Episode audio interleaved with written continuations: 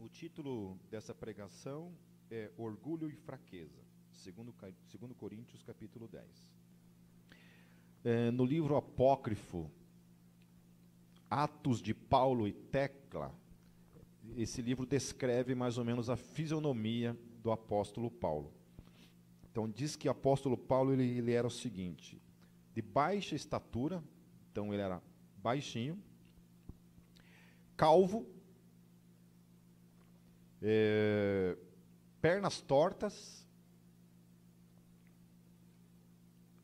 era fortinho, e as duas sobrancelhas dele meio que parecia uma coisa só. Isso é o que esse livro apócrifo descreve. E o nariz dele era um pouco grande também. E outros historiadores falam que ele tinha uma ramela crônica. Então, imagine a figura desse indivíduo chamado apóstolo Paulo, né? E por que eu estou contando essa questão da aparência do apóstolo Paulo? Porque algumas coisas que a gente vai ver ele tratando nessa carta dizem a respeito a essa imagem que as pessoas tinham dele. E por causa dessa imagem que ele aparentava para os outros, algumas pessoas desprezavam ele por causa da sua aparência. Amém? Foi muito bom ler essa questão do apóstolo Paulo, porque isso traz consolo para nós quando nos olhamos no espelho, né? Só o apóstolo Paulo, feinho do jeito que era, fez todo o estardalhaço que ele fez no primeiro século.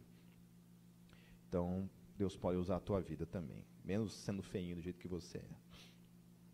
Vamos lá, versículo 1, diz assim, eu, Paulo, para você conseguir acompanhar na minha tradução, eu estou usando a NVI como sempre, tá? Sempre uso a NVI por causa da linguagem, né? Tem as outras traduções aí, talvez quem tenha João Ferreira de Almeida, King James, Thompson, ou a Jerusalém, mas para você me acompanhar, você tem que estar aí com a tua NVI, ok? Então, lá, eu, Paulo, pela mansidão e pela bondade de Cristo, apelo para vocês. Eu que sou humilde quando estou face a face com vocês, mas audaz quando ausente. Então, dá uma impressão assim que Paulo ele era meio que duas caras, né? Parecia que na frente dos outros ele era uma pessoa, mas por trás ele era outra pessoa. Então, aqui está falando o seguinte, que quando Paulo escrevia suas cartas, ele era firme, parecia ser uma pessoa arrogante, uma pessoa talvez soberba, porém, quando estava na nossa frente, na frente da igreja, pessoalmente, ele era um cara de boa, era um cara humilde. Não transparecia ser aquele gigante, aquele cara que quando escrevia as pessoas podiam pensar dele que ele era um cara arrogante, um cara que não tivesse acesso. Então ele está falando isso, né? Quando ele escrevia as cartas, com aquela autoridade apostólica que ele tinha, recebendo a revelação de Cristo, quando estava pessoalmente, ele era uma pessoa humilde. Rogo-lhes que, quando estiver presente, não me obriguem a agir com audácia, tal como penso que ousarei fazer para com alguns que acham que procedemos segundo os padrões humanos. Então, alguns achavam que Paulo usava um padrão meramente humano quando escrevia o que escrevia. Em outras palavras, eles achavam que o que ele escrevia não vinha da parte de Deus. Incrível isso, né? A gente, lendo as cartas de Paulo, a gente pode não imaginar isso, que naquele tempo as pessoas duvidavam que Paulo falava da parte de Deus. Reprovavam ele não somente por uma questão da aparência, mas muitas vezes não reconheciam o seu ministério apostólico, né? Não reconheciam que ele falava da parte de Deus. E vocês vão ver, especialmente nas cartas dele aos Coríntios, essa briga o tempo todo para que, de alguma forma, aquela igreja reconhecesse o seu ministério apostólico. Então, a gente vai ver que havia uma razão pela qual, muitas vezes, as pessoas não reconheciam o seu ministério apostólico. Por quê? Ele vai lá, funda essa igreja, porém, assim que ele continua as suas viagens missionárias, vinham outros supostos apóstolos que vinham e ensinavam coisas contrárias ao que ele ensinava e falavam mal do apóstolo Paulo, dizendo que ele pregava contra a lei, né, que ele pregava contra a circuncisão, e que de fato ele pregava, né, não contra a lei, mas realmente ele trazia essa ideia do evangelho da graça, e que muitas vezes os caras pegavam, então falavam dele pelas costas. Então, todo o trabalho que ele tinha o esforço de fazer, isso está muito claro nas cartas dele. Vinham outros e tentavam destruir tudo aquilo que ele havia ensinado, especialmente no que diz respeito ao evangelho da graça. E isso é uma coisa que nós temos que estar atentos, mesmo nos dias de hoje. Porque se passou 2000 anos de história, e ainda é algo que a gente tem que estar lutando o tempo todo, para que as pessoas entendam essa questão da graça. Eu sempre digo que talvez a última coisa que a gente consegue entender de fato no evangelho é a graça. A gente entende que Jesus morreu por nós, entendemos essa questão da salvação por meio da graça, mas muita gente passa o resto da vida tentando merecê-la. Conhece gente assim? Eu fui assim. Tinha entendido a graça, tinha entendido a salvação, porém tinha passado muito tempo da minha vida tentando merecê-la. Quando eu pecava, eu errava, meu Deus, não aceitava aquele erro, não entendia que a graça cobria tudo aquilo. Claro que isso tinha que envolver arrependimento, né? Então, Paulo não tinha toda essa moral que nós damos a ele, certo? Nós damos essa moral para ele, mas naquele contexto, muita gente não reconhecia o ministério dele. Pois, embora vivamos como homens, não lutamos segundo os padrões humanos. Então, Paulo então explica para eles que, apesar de certamente ele ser um ser humano como qualquer outro, a luta dele não fazia uso de ferramentas humanas. Ou seja, ele não estava escrevendo uma carta de inspiração humana. Paulo traz então essa autoridade dizendo para eles, olha, é o seguinte, eu realmente sou humano, mas aquilo que eu estou falando não vem da carne, não vem do humano, isso aqui vem da parte de Deus. É o que ele vai falar lá, a partir do versículo 4. As armas com a qual lutamos não são humanas, pelo contrário, são poderosas em Deus para destruir fortalezas. Amém? Quando a gente vê toda essa situação política do Brasil, cometo um erro diário de ficar entrando em canais de política e assistindo, e para passar raiva, para atacar gastrite, para passar mal de raiva, vendo coisas de política. Eu, no meu Facebook, eu deixei de seguir, não desfiz amizade, né? Desfiz amizade é muita fraqueza de espírito, né? Mas assim, deixei de seguir um monte de gente que ficava o dia inteiro postando coisa de política, né? Porque não é porque eu não gosto da pessoa, porque aquilo me estressava. Eu sou um cara assim, que tocou em política, eu fico estressado, entendeu?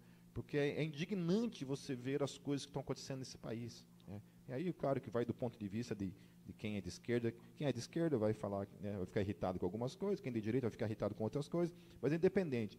Política nesse país é uma coisa que realmente, olha, você tem que ter estômago para lidar com isso todos os dias. E eu, infelizmente, sou esse burro que fico o dia inteiro, não, mas muitas vezes perco meu tempo com esse tipo de coisa. Mas uma das coisas que eu falei esses dias, do meu ponto de vista, olhando para toda essa questão do que está acontecendo no Brasil, eu parei um pouco de me manifestar em relação a isso. Eu falei assim, olha, não é uma questão de você estar calado, mas é uma questão de você estar falando com a pessoa certa, Deus. E uma das coisas que nós precisamos como igreja, queridos, baseado nisso que Paulo está falando, porque Paulo, na segunda carta dele a Timóteo, se eu não me engano, na segunda ou primeira, acho que na segunda, ele vai falar que nós temos que orar pelo rei. Precisamos orar pelo nosso presidente. Entendeu? Ah, não é meu presidente. Não, tá, fala. Olha pelo presidente dos outros, então. Mas é preciso orar pelo presidente. É preciso orar por esse governo. A gente precisa orar. Independente se ano que vem vier um outro governo, oremos também. Temos que orar por essa nação. Por quê? Porque só Deus pode mudar alguma coisa nesse país. Se a gente ter esperança na força humana, no caráter humano, a gente vai quebrar a cara. Amém? Não existe nenhum homem que é perfeito, nenhum homem que é 100% perfeito. Todo homem está sujeito ao erro e nós temos que orar, então, para que Deus, de alguma forma, tenha misericórdia dessa nação. Porque quem se lasca somos nós. Amém? Então, se nós orarmos, Deus pode intervir e mudar, porque as nossas armas são poderosas em Deus. Amém? Ou mudou as coisas? Vocês acham que mudou as coisas? Vocês acham que as coisas mudaram? Vocês acham que Deus hoje não é mais o mesmo Deus que agiu por meio da vida de Elias, que orou e ficou 3 anos sem chover? Acho que Elias andou orando por aqui, né, ultimamente, né, porque faz tempo que não... Vocês acham? É o mesmo Deus ou não? Não é o Deus que muda as nações?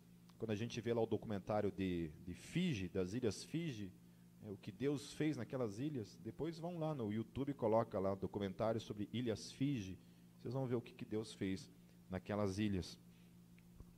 Então, destruímos argumentos e toda pretensão que se levanta contra o conhecimento de Deus, e levamos cativo todo pensamento para torná-lo obediente a Cristo. Então, as suas armas não eram humanas, amém? Elas eram poderosas em Deus para destruir fortalezas. Era esta convicção de que eles falavam da parte de Deus e não de uma fonte humana que destruía esses argumentos pretensiosos que se levantavam contra este poder. Então, era essa convicção que Paulo tinha de que ele falava da parte de Deus, portanto, era Deus quem operava, quem podia destruir todas essas fortalezas que se levantavam contra o Evangelho. Amém? Não estava baseado nele, era Deus o único capaz de destruir toda essa fortaleza. E nós precisamos criar isso na nossa mente, queridos. Voltar a confiar em Deus, que Deus é este que pode transformar a nossa família, nossos filhos. Eu oro todos os dias pelo meu filho, oro para que Deus separe uma esposa para ele, em nome de Jesus, uma mulher que vai orar por ele. Eu tenho orado isso todos os dias. Deus, por favor, levante uma mulher na vida do meu filho que vai orar por ele, que vai ser suporte na vida dele. Amém? Amém? Porque senão, meu querido, né? Aí lasca. Aí lasca. Hoje eu vi uma infeliz link dizendo que o número de divórcios no cristianismo, na igreja, já superou o mundo. Tem mais divórcio acontecendo dentro da igreja do que fora da igreja. Precisamos orar. Ore pelo teu casamento, ore pelo teu marido, ore pela tua esposa, ore pelos filhos em nome de Jesus. Eles levavam cativo todo pensamento para torná-lo obediente a Cristo, amém? Nossas mentes precisam estar cativas a Cristo, amém? Fale, repita comigo, a minha mente deve ser cativa de Cristo, amém? Todos os dias, ore isso de manhã cedo, Senhor, hoje eu declaro que a minha mente é cativa ao Senhor, a minha mente é tua. Versículo 6, e estaremos prontos para punir todo o ato de desobediência, uma vez completa a obediência de vocês. Vocês observam apenas a aparência das coisas. Se alguém está convencido de que pertence a Cristo, deveria considerar novamente consigo mesmo que, assim como ele, nós também pertencemos a Cristo. Aqui Paulo está novamente, né, dando uma cutucada aqui relacionada a essa questão, de que os caras estavam olhando para a aparência, ao invés de considerar aquilo que ele estava ensinando. No versículo 8, pois mesmo que eu tenha me orgulhado um pouco mais da autoridade que o Senhor nos deu, não me envergonho disso, pois essa autoridade é para edificá-los e não para destruí-los. Versículo 9, não quero que pareça que estou tentando amedrontá-los com as minhas cartas, pois alguns dizem, as cartas deles são duras e fortes, mas ele pessoalmente não impressiona e a sua palavra é desprezível. Aí é aquilo que eu tinha falado no começo. As pessoas desprezavam Paulo pessoalmente. Até quando olhavam, quando liam as suas cartas, né, mais ouviam do que liam, porque não era que todo mundo tinha uma Bíblia em casa. Mas as pessoas até reconheciam alguma coisa de valor nas suas cartas. Mas quando Paulo estava pessoalmente ensinando, ele era reprovado. E muito dessa reprovação tinha a ver com a sua aparência. Ou com as suas palavras, aqui está dizendo. Né?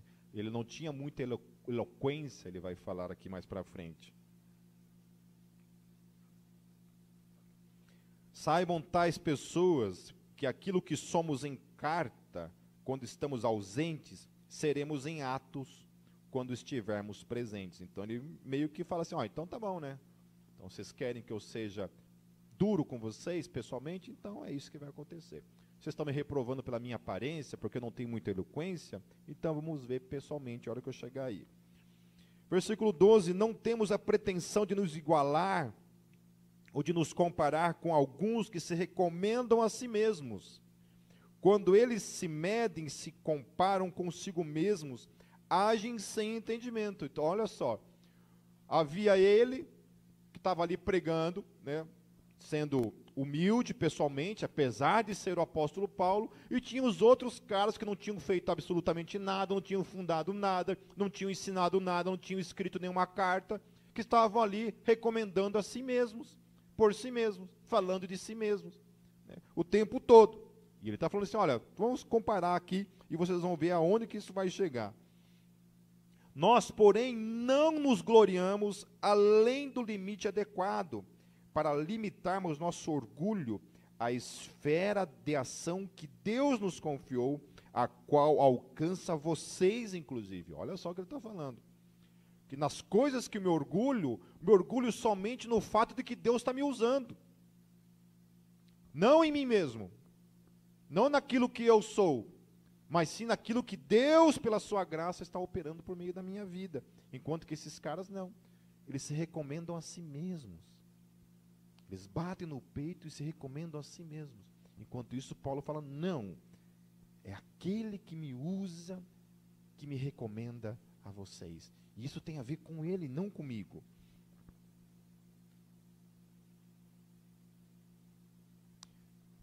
Não estamos indo longe demais em nosso orgulho, como seria caso se não tivéssemos chegado até vocês, pois chegamos a vocês com o Evangelho de Cristo.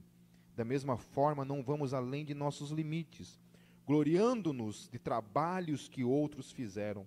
Nossa esperança é que à medida que for crescendo a fé que vocês têm, nossa atuação entre vocês aumente ainda mais, para que possamos pregar o Evangelho nas regiões que estão além de vocês, sem nos vangloriarmos de trabalho já realizado em território de outro.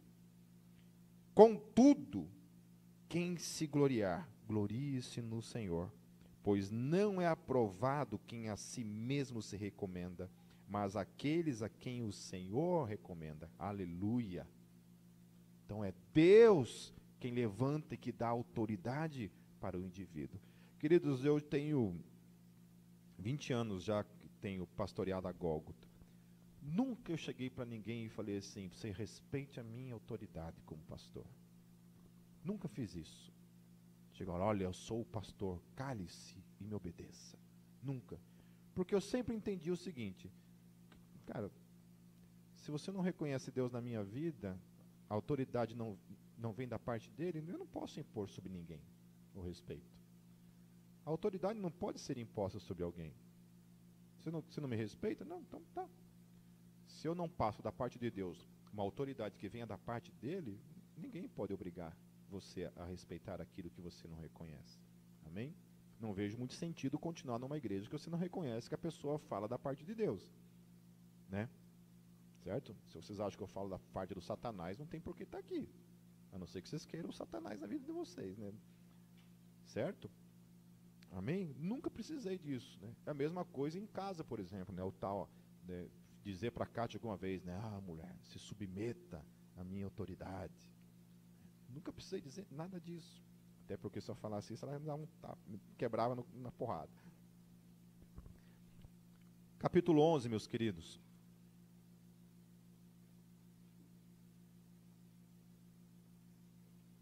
Espero que vocês suportem um pouco da minha insensatez. Sim, por favor, sejam pacientes comigo. Então aqui Paulo agora vai fazer o seguinte. Bom, então vocês estão me reprovando pessoalmente, por causa da minha aparência, por causa que eu não tenho uma eloquência. Então Paulo agora vai meio que entrar no jogo deles. Fala assim, então tá bom, então vamos entrar nessa jogada aí. Vamos ver então, baseado nisso que vocês estão falando, vamos entrar na jogada de vocês e vamos ter uma conversa de perto. Versículo 2, o zelo que tenho por vocês é um zelo que vem de Deus.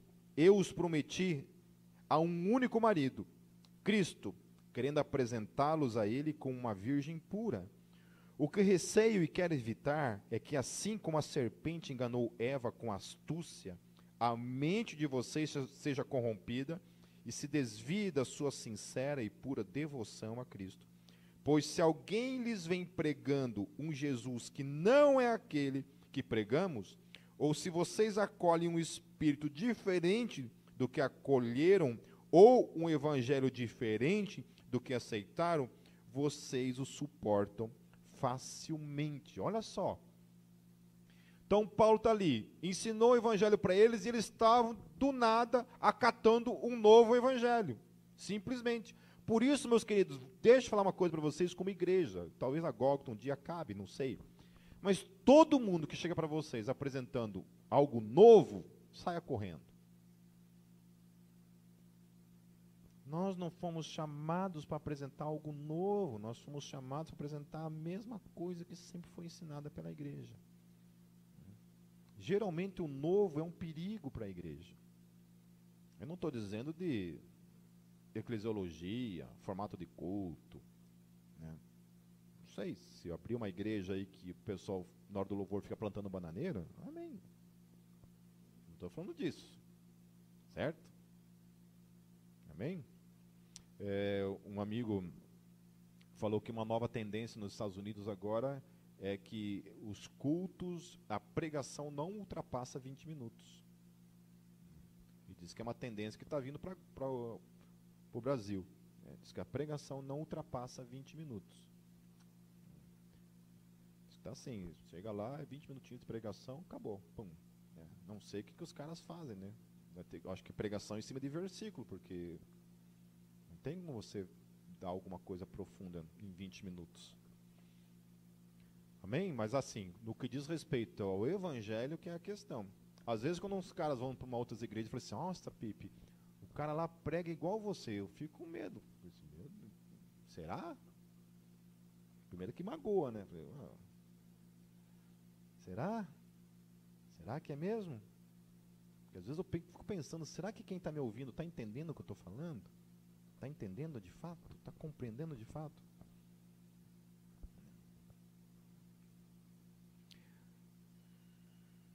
Onde é que eu estava? Versículo... Ah, então, e daí Paulo, em relação a essa questão da preocupação dele, lá em Gálatas 1:8, eu acho que Paulo usa umas palavras pesadíssimas assim. Ele diz assim, ó, mas ainda que nós mesmos ou um anjo do céu vos anuncie outro evangelho, além do que já vos tem anunciado, seja anátema, ou seja, maldito. Se aparecer alguém que vai pregar um outro evangelho, além daquele que ele havia ensinado, nós devemos considerar essa pessoa maldita. O que que hoje a gente faz? Se alguém se diz evangélico, fala supostamente da parte de Deus, a gente aplaude, mesmo que o evangelho desse cara seja contrário àquilo que Paulo ensinou. Então não tem nenhum problema você dizer anátema. Teve um cara que esses dias eu chamei ele de anátema. Olha, você é anátema. Eu não acho que não, você é. Por que é? Porque eu estou falando que você é. Em nome de Jesus, você é anátema. É isso que vos digo. Deus está me revelando agora. Quer saber por quê que eu estou dizendo que você é anátema? Por quê? Porque você não prega o evangelho da graça. O que você está falando não tem nada a ver com graça. Está falando outra coisa. Primeira coisa, que você fala, você nega a inspiração da Bíblia. Você nega a inspiração do apóstolo Paulo. Você nega o evangelho de Paulo. Teve um cara uma vez, a gente discutindo sobre essa questão de dízimo no Novo Testamento, né? E o cara falou assim para mim, assim, ah, eu sou de Jesus, eu sigo Jesus, não sigo Paulo. Eu falei assim, mas o ser desprovido de inteligência, o apóstolo Paulo falou, aquilo que ele falou, que eu estava mostrando para ele no texto, Paulo fala assim, assim ordenou o Senhor. Então não é Paulo, é Jesus que está dizendo isso. Não existe esse negócio, porque foi Paulo que escreveu, não era Jesus quem estava dizendo. Aquilo que Paulo escreveu, era o próprio Jesus que estava dizendo. Essa é a crença que nós temos no Novo Testamento. Amém? Certo? Eu não confio naquilo que Paulo falou, porque eu acho que Paulo falou da parte dele. Eu acho que o que Paulo falou, creio nisso, que o que ele falou veio da parte de Deus. Então foi o próprio Deus falando. E ele deixava claro isso nas Escrituras. Há duas coisas, pelo menos assim, que a gente vê acontecendo nas igrejas por aí, muitas vezes, e que ele fala claramente, ó, assim ordenou o Senhor, ponto. A questão do direito apostólico, lá, o sustento apostólico, ele coloca lá, ó, assim ordenou o Senhor, que aqueles que pregam o Evangelho, que vivam do Evangelho, ponto. Está lá. Daí na questão do falar em línguas, lá, né, quando a gente tratou lá em 1 Coríntios, fala isso também. Olha, se for para falar, somente 3, durante o culto, 3. 3 só podem falar, durante o culto. Mas tem mais 100 querendo falar, guarda para outro domingo. Ah, mano, outro domingo não vai dar tempo. Não sei, querido, só sei que é isso que a palavra está dizendo. Tem que ser só 3. E um de cada vez. Não, mas eles querem falar ao mesmo tempo. Não, é um de cada vez. Ah, mas eu sou de Jesus, não sou de Paulo. Opa, Paulo está falando o quê? Assim ordenou o Senhor, ponto. Então, não é desobedecer Paulo, é desobedecer o próprio Cristo. Aí, quando você vai numa igreja por aí, meu querido, que tem 100 pessoas falando em línguas ao mesmo tempo, o que é isso? Isso está de acordo com a palavra ou não? Não. E você está lá no meio, achando lindo, maravilhoso. Mas aquilo vai em desencontro ao que Paulo ensinou como da parte do Senhor. Amém? É da parte do Senhor. E aí, se é da parte do Senhor, eu concordar ou não, não vai fazer a menor diferença do que a Bíblia está dizendo. Então, Paulo chama de anátema aquele que anuncia um novo evangelho, a não ser o evangelho, aquilo que ele já havia ensinado. Então, essa era a preocupação de Paulo. Olha, temos que nos preocupar, porque alguma coisa aí pode estar vindo aí, que pode desviar a igreja do seu foco, que é o evangelho da graça. Amém? Versículo 5. Todavia não me julgo nem um pouco inferior a esses superapóstolos. Olha só, esses caras se apresentavam como superapóstolos e desprezavam Paulo. Fico imaginando o tamanho da arrogância desses caras que estavam ali. Fico imaginando. E a igreja estava ali, ó, achando lindo e maravilhoso. Enquanto que lá o feinho, né, o desprovido de beleza, que falava da parte de Deus, era desprezado porque era feinho e porque não falava bem. E os outros que se achavam, os bambambam da cocada preta, os superapóstolos, esses a igreja dava vazão. Versículo 6. Eu posso não ser um orador eloquente. Eu acho lindo isso em Paulo, né? Porque ele reconhece isso. Olha, eu posso não ser um orador eloquente, ele fala. Contudo, tenho conhecimento. De fato, já manifestamos isso a vocês em todo tipo de situação. Será que cometi algum pecado a humilhar-me a fim de elevá-los? Pregando-lhes gratuitamente o evangelho de Deus, despojei outras igrejas, recebendo delas sustento, a fim de servi-los quando estive entre vocês e passei por alguma necessidade. Não fui um peso para ninguém, pois os irmãos, quando vieram da Macedônia, supriram aquilo de que eu necessitava. Fiz tudo para não ser pesado a vocês, e continuarei a agir assim. Tão certo como a verdade de Cristo está em mim, ninguém na região da Acaia poderá privar-me deste orgulho. Então ele está falando o seguinte: olha, eu preguei o evangelho para vocês gratuitamente, nem o sustento veio da parte de vocês, veio das igrejas da Macedônia, mas não veio da parte de vocês, ele está colocando. Lembrem-se, Paulo está entrando na jogada deles agora, está jogando na cara deles algumas coisas. Paulo ficou bravinho aqui e está começando a rasgar o verbo com eles. No versículo 11, por quê? Porque não os amo? Deus sabe que os amo, e continuarei fazendo o que faço, a fim de não dar oportunidade àqueles que desejam encontrar ocasião de serem considerados iguais a nós nas coisas de que se orgulham. Então agora ele coloca assim: bom, então esses caras falaram mal de mim, esses caras são os super apóstolos, esses caras me reprovam por causa da minha aparência, esses caras falam que eu tenho uma linguagem pesada, que ninguém compreende, não tenho uma boa eloquência, esses caras acham que eu não falo da parte de Deus, certo? Aí ele vai colocar então a parte dele dessa questão. Pois tais homens são falsos apóstolos. Olha só, cara. Paulo vai direto. Não dá nem volta na coisa, ele vai direto. Esses caras aí são falsos apóstolos, obreiros enganosos, fingindo-se apóstolos de Cristo. Isto não é de admirar, pois, aí olha a comparação que eles fazem, aqui ele pega na ferida. Pois o próprio Satanás se disfarça de anjo de luz. Porventura, não é surpresa que os seus servos, de quem que ele está chamando de servos de Satanás aqui? Aqueles caras. Pois os seus servos finjam que são servos da justiça. O fim deles será o que as suas ações merecem. É lindo isso em Paulo, né?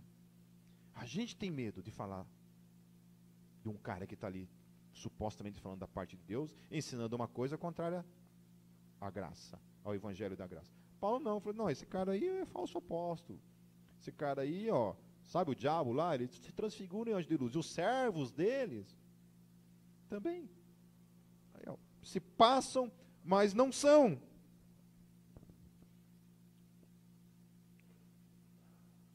Onde é que eu estava aqui?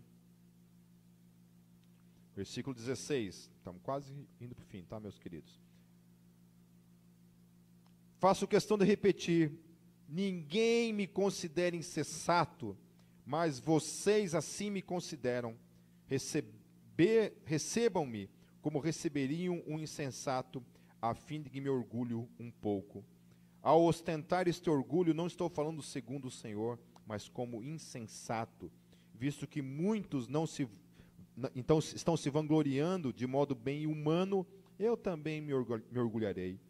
Vocês, por serem tão sábios, suportam de boa vontade os insensatos.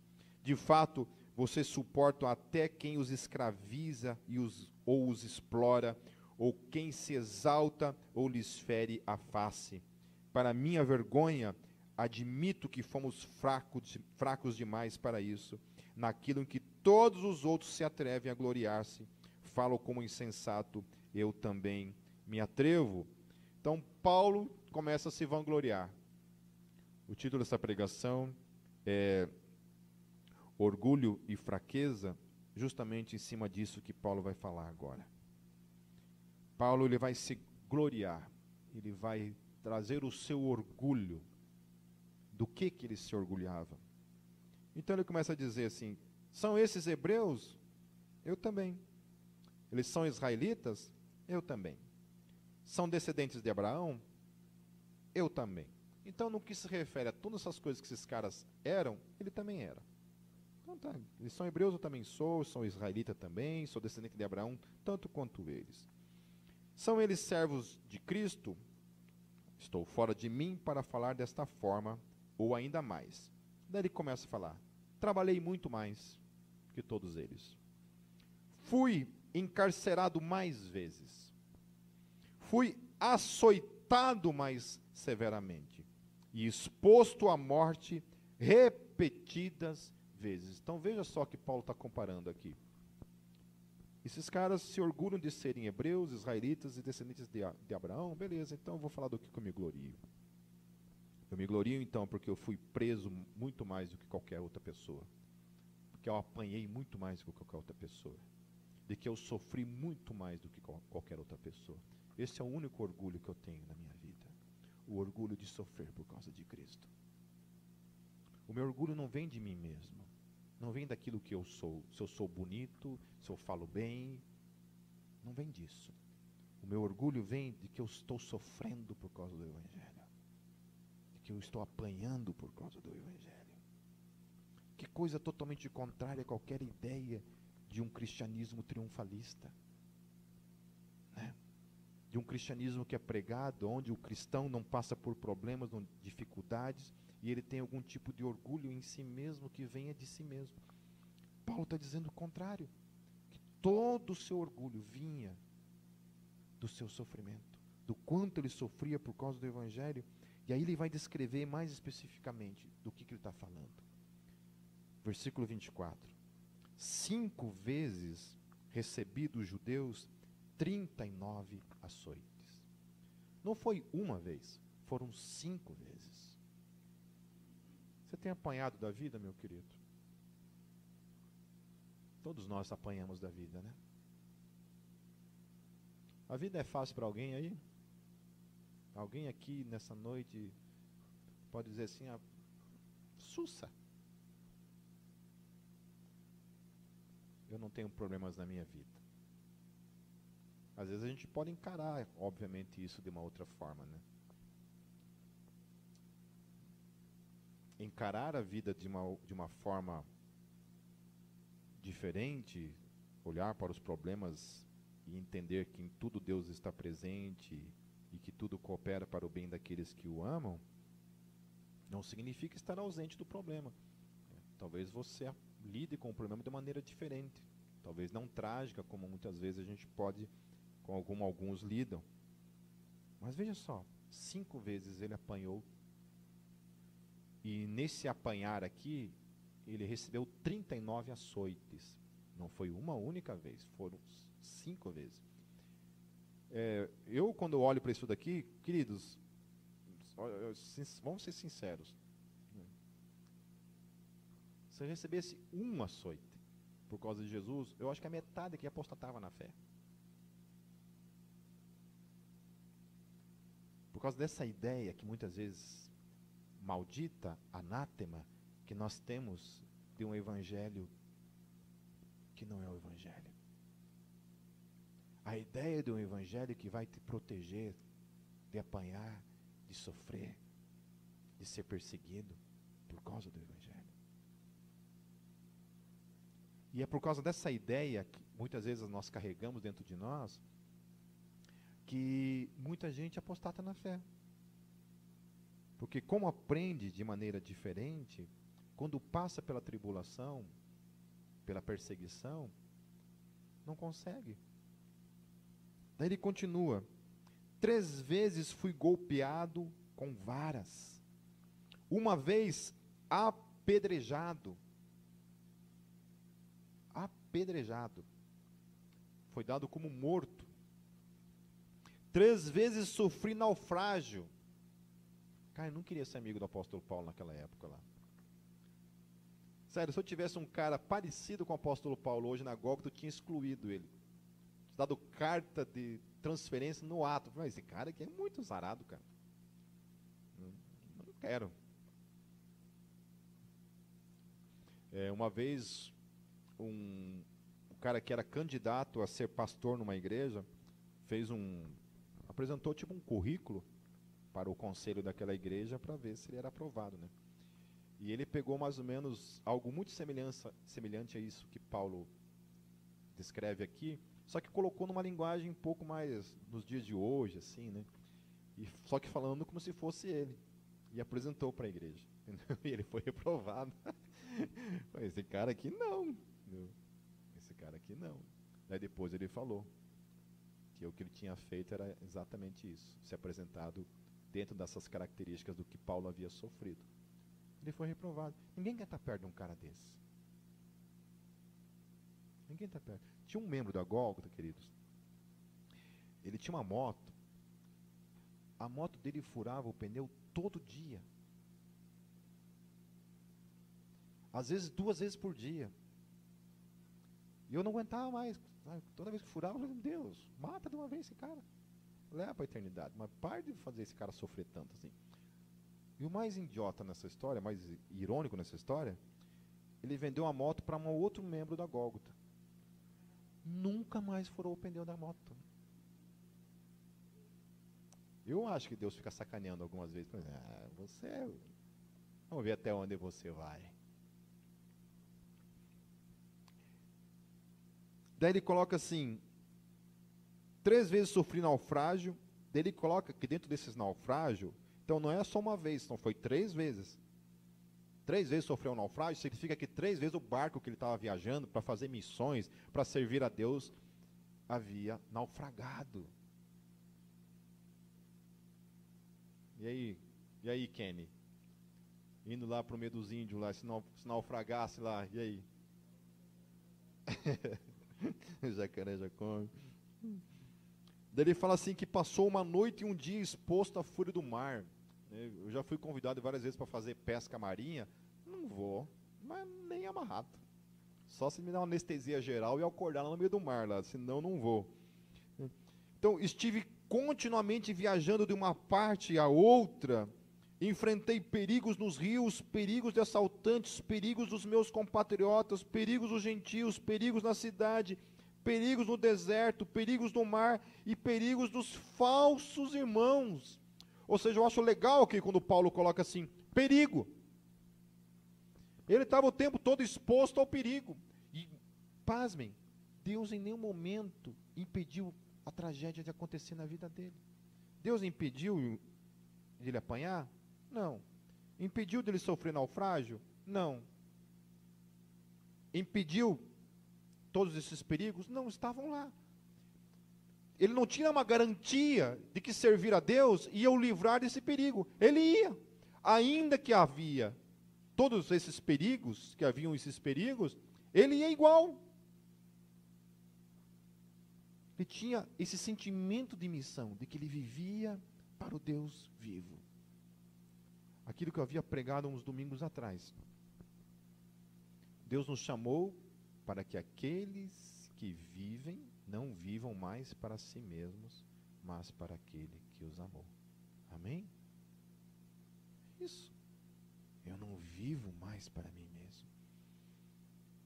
Uma das verdades do Evangelho é que aquele que ama a sua vida, perderá. E aquele que perder a sua vida por causa do Evangelho, herdará a vida eterna.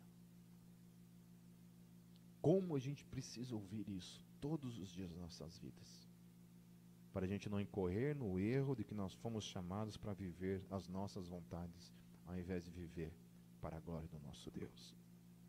E ele continua, trabalhei arduamente, muitas vezes fiquei sem dormir. Aí ele fala assim, passei fome e sede. Alguém já passou fome? Eu não estou falando de fome, daqui, que você ficou muito tempo sem comer, assim, daí, oh, eu estou com uma fome, não é disso que eu estou falando. De passar fome mesmo. Passar fome. Voltando à memória, queridos, nós estamos falando de um homem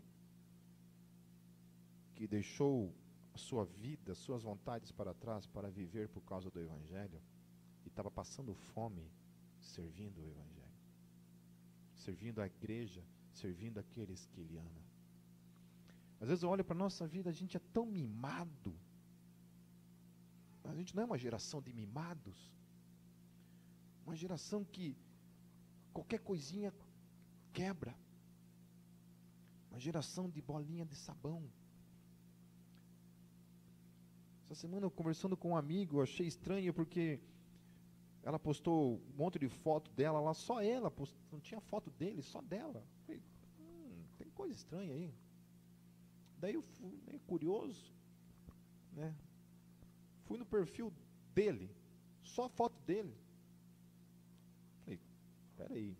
Na hora já liguei para ele. Ó, tá acontecendo alguma coisa aí? Ou vocês estão vivendo um relacionamento aberto aí, que cada um faz o que quer da sua vida, né? Que está em moda esse negócio, relacionamento aberto. Daí ele me deu a notícia. Realmente. Haviam se separado. E uma das coisas é essa questão de que não aceito mais, sabe? Não aceito estar errado. Não reconheço mais. E aí, num relacionamento seguinte, querido, quando um dos dois nunca está errado, não tem quem aguente. Não tem quem aguente. Alguém tem que baixar a bola uma hora. E não pode ser só um lado. Tem que ser os dois, sabe? O casamento é o maior seminário experimental da vida humana. Não tem um lugar melhor na face da terra para você praticar a sua teologia, que é amar o próximo, mesmo que seja o Butantã, amar o próximo, perseverança, domínio próprio. Nós recebemos um recado no grupo da Gólgota, lá no perfil da Gólgota, de uma mulher que pediu oração, meus queridos, que está sendo espancada pelo marido. E a gente não pode fazer muita coisa. Pedindo oração porque está sendo espancada pelo marido. Eu fiquei imaginando, a gente ficou muito revoltado hoje dentro do grupo da comunicação. E não nos resta muita coisa a não ser orarmos. Não é uma pessoa que a gente conhece, a gente não tem acesso nem ao perfil da pessoa, não tem muito acesso, porque está tudo bloqueado, tudo fechado. A gente não sabe quem é direito, não sabe onde mora, tal, né? Se fosse alguém aqui da Gólgota, a gente podia ter algum tipo de interferência, mas não temos, né? E só nos resta orar. É, mas que coisa triste, coisa triste. Então, imagine. Seminário teológico. Pense nisso no seu casamento. Está aí o prático do teu seminário, está aí do teu ladinho. O prático. Está aí do teu ladinho. Mas é bênção, meus queridos. Não existe coisa mais linda que a graça pode proporcionar para mim e para você. Reconhecer que estou errado.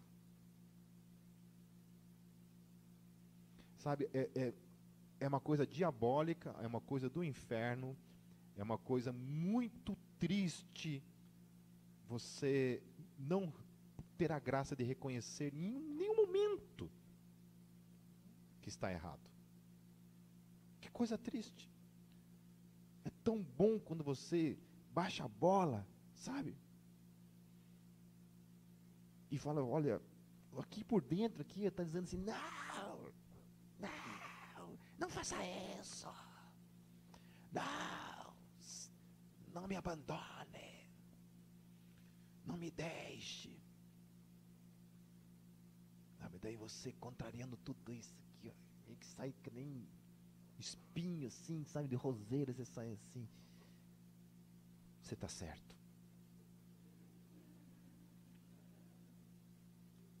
Pai, eu fico vendo assim as legiões de demônios sendo berrando, sabe, e entrando nos porcos assim, se jogando no abismo assim. Indignado porque você reconheceu que está errado e voltou atrás. É tão lindo isso. Eu acho que Deus se orgulha de novo. Aí, filhão. Aí, filha. Principalmente filha, né? Filhona, aí. Uma vez eu recebi um meme de uma entrevista da primeira mulher que reconhece os seus erros, daí era uma cadeira vazia, assim, a pessoa entrevistando. Brincadeira. Era um meme, não fui eu, não. Me falaram.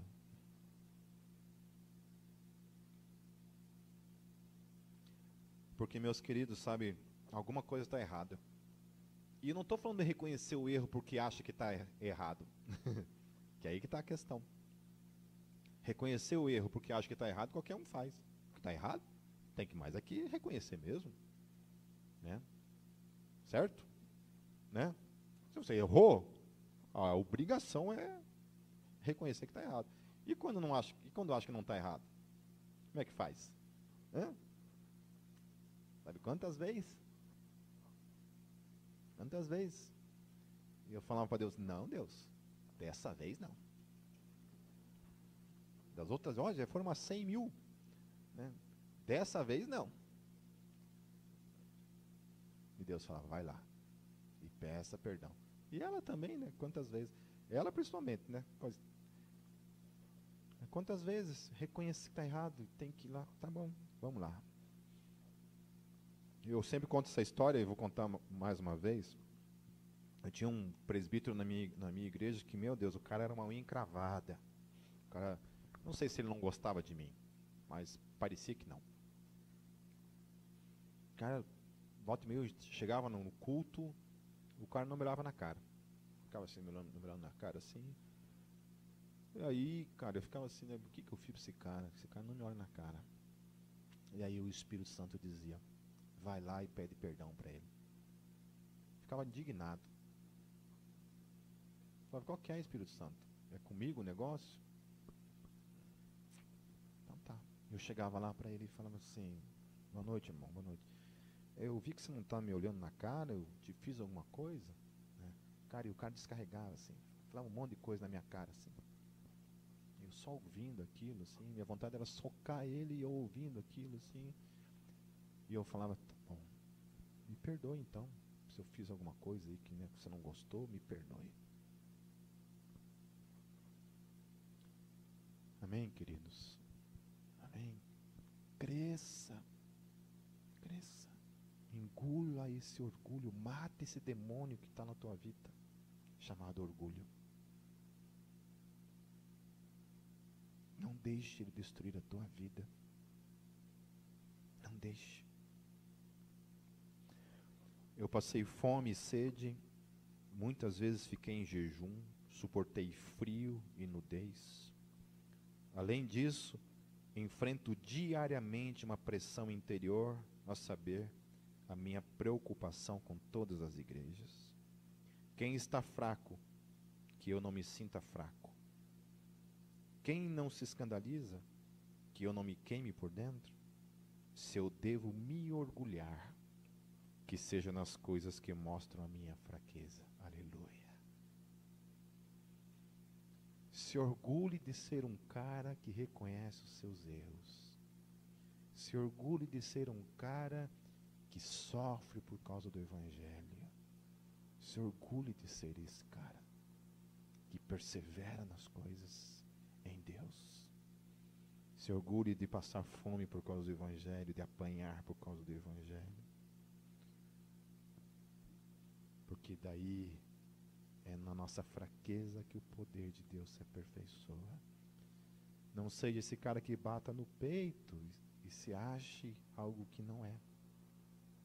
Porque tudo que nós somos provém da graça de Deus. O Deus e Pai do Senhor Jesus, que é bendito para sempre, sabe que não estou mentindo. Em Damasco, o governador nomeado pelo rei Aretas mandou que se vigiasse a cidade para me prender. Mas de uma janela na muralha, fui baixado numa cesta e escapei das mãos dele. Aleluia. Aleluia. Então, quando a gente olha assim para a vida do apóstolo Paulo, a gente lê essas cartas que ele escreveu da parte de Deus. A gente não consegue imaginar que um dia Paulo não tinha toda essa moral, que ele era desprezado por causa da sua aparência e de muitas outras coisas ligadas também ao seu falar, que parecia ser um falar pesado e que não convencia muito os outros, e que além disso tudo, sofreu tudo isso daqui por causa do Evangelho. Além dele ser desprezado por muitos, ele ainda sofreu tudo isso pelo Evangelho. E aí lá na segunda carta dele a Timóteo, ele fala que na sua primeira defesa, quando ele estava preso lá em Roma, tempos depois ele seria decapitado, ele escreve dizendo, ninguém apareceu na minha defesa. Todos me abandonaram. Mas ele fala, nada disso tem importância, porque ele disse, com toda a graça, combati o bom combate, completei a carreira, terminei. Enquanto que muitos de nós talvez vão ficar pelo caminho, procurando glória, se perdendo no orgulho, se entregando para o pecado, o tempo todo tropeçando, e especialmente abandonando a caminhada da fé. Que o apóstolo Paulo possa ser um exemplo para nós, meus queridos, a ser olhado e seguido, do que o evangelho não é fácil, e que quando eu e você apanhamos da vida, nós não devemos deixar de continuar fazendo aquilo que Deus nos chamou para fazer, porque essa é a nossa tendência, e é de muitos que têm ficado pelo caminho.